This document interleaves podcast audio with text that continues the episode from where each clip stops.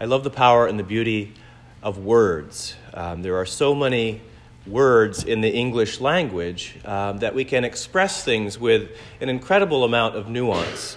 Um, we borrow words from many different languages that sort of come together to form what we call English.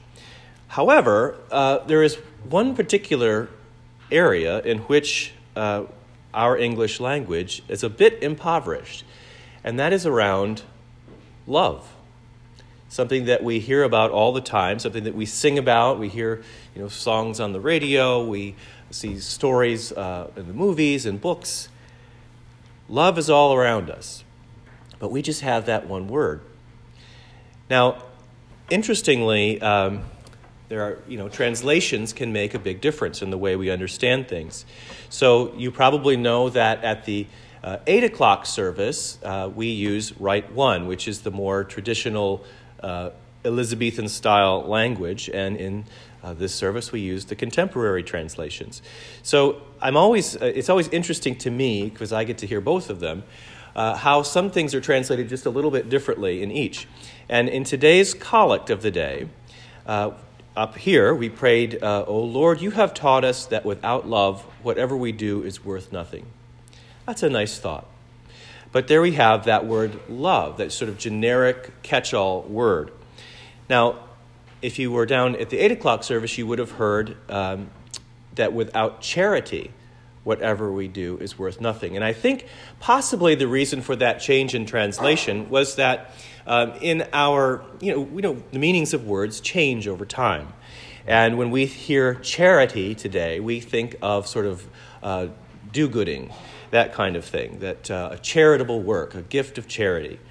But it actually comes from that Greek word caritas. And the Greeks have numerous words for different types of love.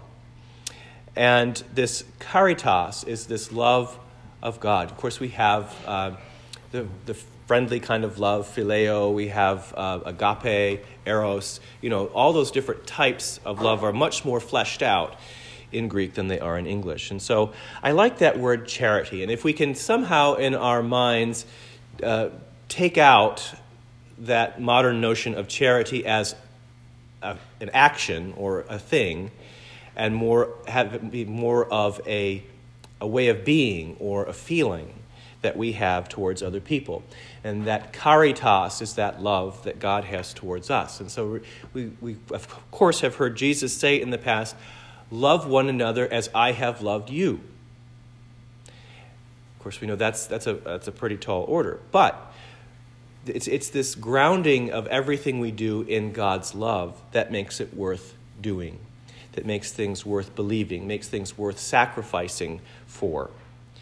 And so that leads us, of course, to this continuation that we have of Jesus' words to, uh, to this great crowd of people. Last week, we heard from uh, Luke's account his uh, Beatitudes. But in Luke's version, we have the, the blessed are you if, you know, fill in the blank, and then woe to you if, fill in the blank. And so Luke, uh, in his writing, likes to have this um, sort of yin and yang, if you will, this dichotomy, two sided coin, however you want to uh, phrase it. And so, again, uh, we get that sort of theme going as we pick right up. Because uh, last week we left off with the 26th uh, verse of the sixth chapter of Luke, and here we pick up with the 27th. So we're going right in a straight line, we're not jumping around at all, as we sometimes do.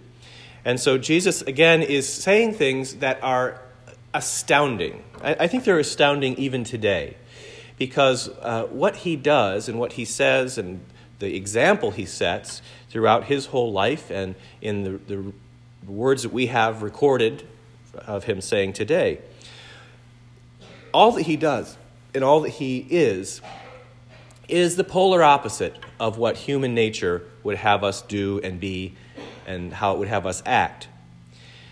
Jesus tells us to love our enemies, to do good to those who hate us, to bless those who curse us, and pray for those who abuse us. And he goes on to say, if anyone strikes you on the cheek, offer the other also. Turn the other cheek, as it's somewhere, sometimes put. And he goes on to uh, say these sort of astounding things about how we should act in our lives. And I don't think Jesus is against us uh, having people who love us or having people around us who care. Um, it, it's, it's sort of dire the way he puts this, but I think he does that to really underscore and to highlight his points, to make to really drive it home to us. Remember when he says to his disciples, you know, they, they fight over who will be uh, greatest among themselves. They, in, in numerous, a number of places, want to sit at his right hand or his left hand in glory. And they ask for these incredible things out of their ignorance, out of their humanity.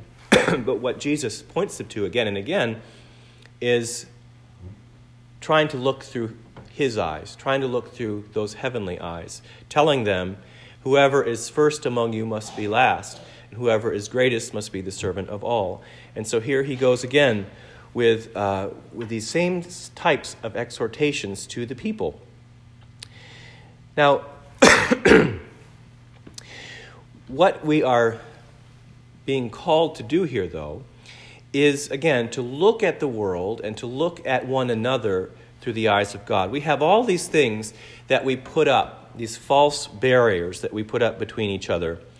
Um, and you can name as, as many as I probably could. And there are things that we use to separate each other. Um, we are in, and, and sometimes to isolate ourselves.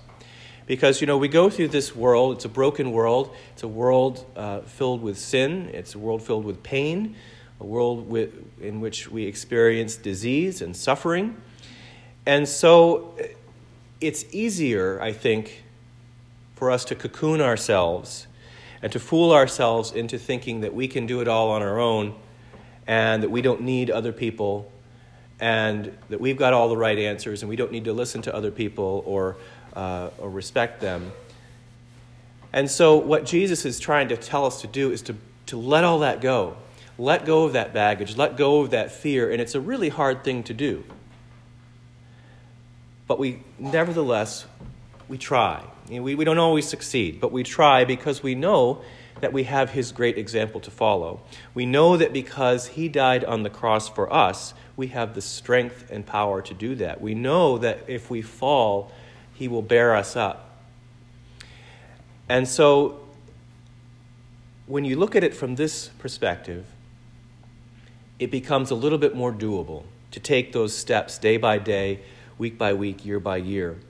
And as he tells the people, to be merciful just as your Father is merciful.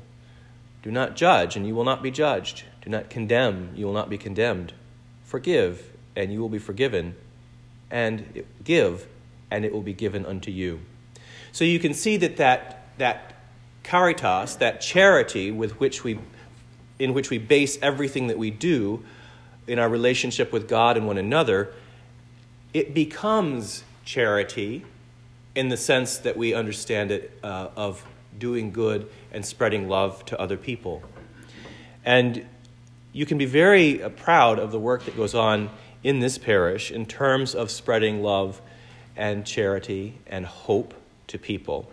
This happens on a global scale as we reach out to people across the oceans that we will probably never meet. And it happens right here in Tuxedo when we reach out to our very next door neighbors and we give that helping hand, that hand up, that allows people to then uh, live into their potential and become all that they can be and to show that love of God back into the world. Because you see, we never get diminishing returns from these things. Um, we, we get caught up again in the worldly eyes of, of economics. But in God's economics, these things they never end. They just keep going and multiplying. It makes no sense at all. But it, there it is. The teachings of Jesus are turning the world upside down, turning the world on its ear. And he says, as he says, give, and it will be given to you a good measure, pressed down, shaken together, and running over will be put in your lap. For the measure you give will be the measure you get back. And so let us always remember that everything we do in the name of Christ, we do through God's love, which gives us the strength to do it and to do it well. And to have it really be meaningful and impactful in this world. And in so doing, we spread God's kingdom and God's love until he comes again. In the name of the Father, and of the Son, and of the Holy Spirit. Amen.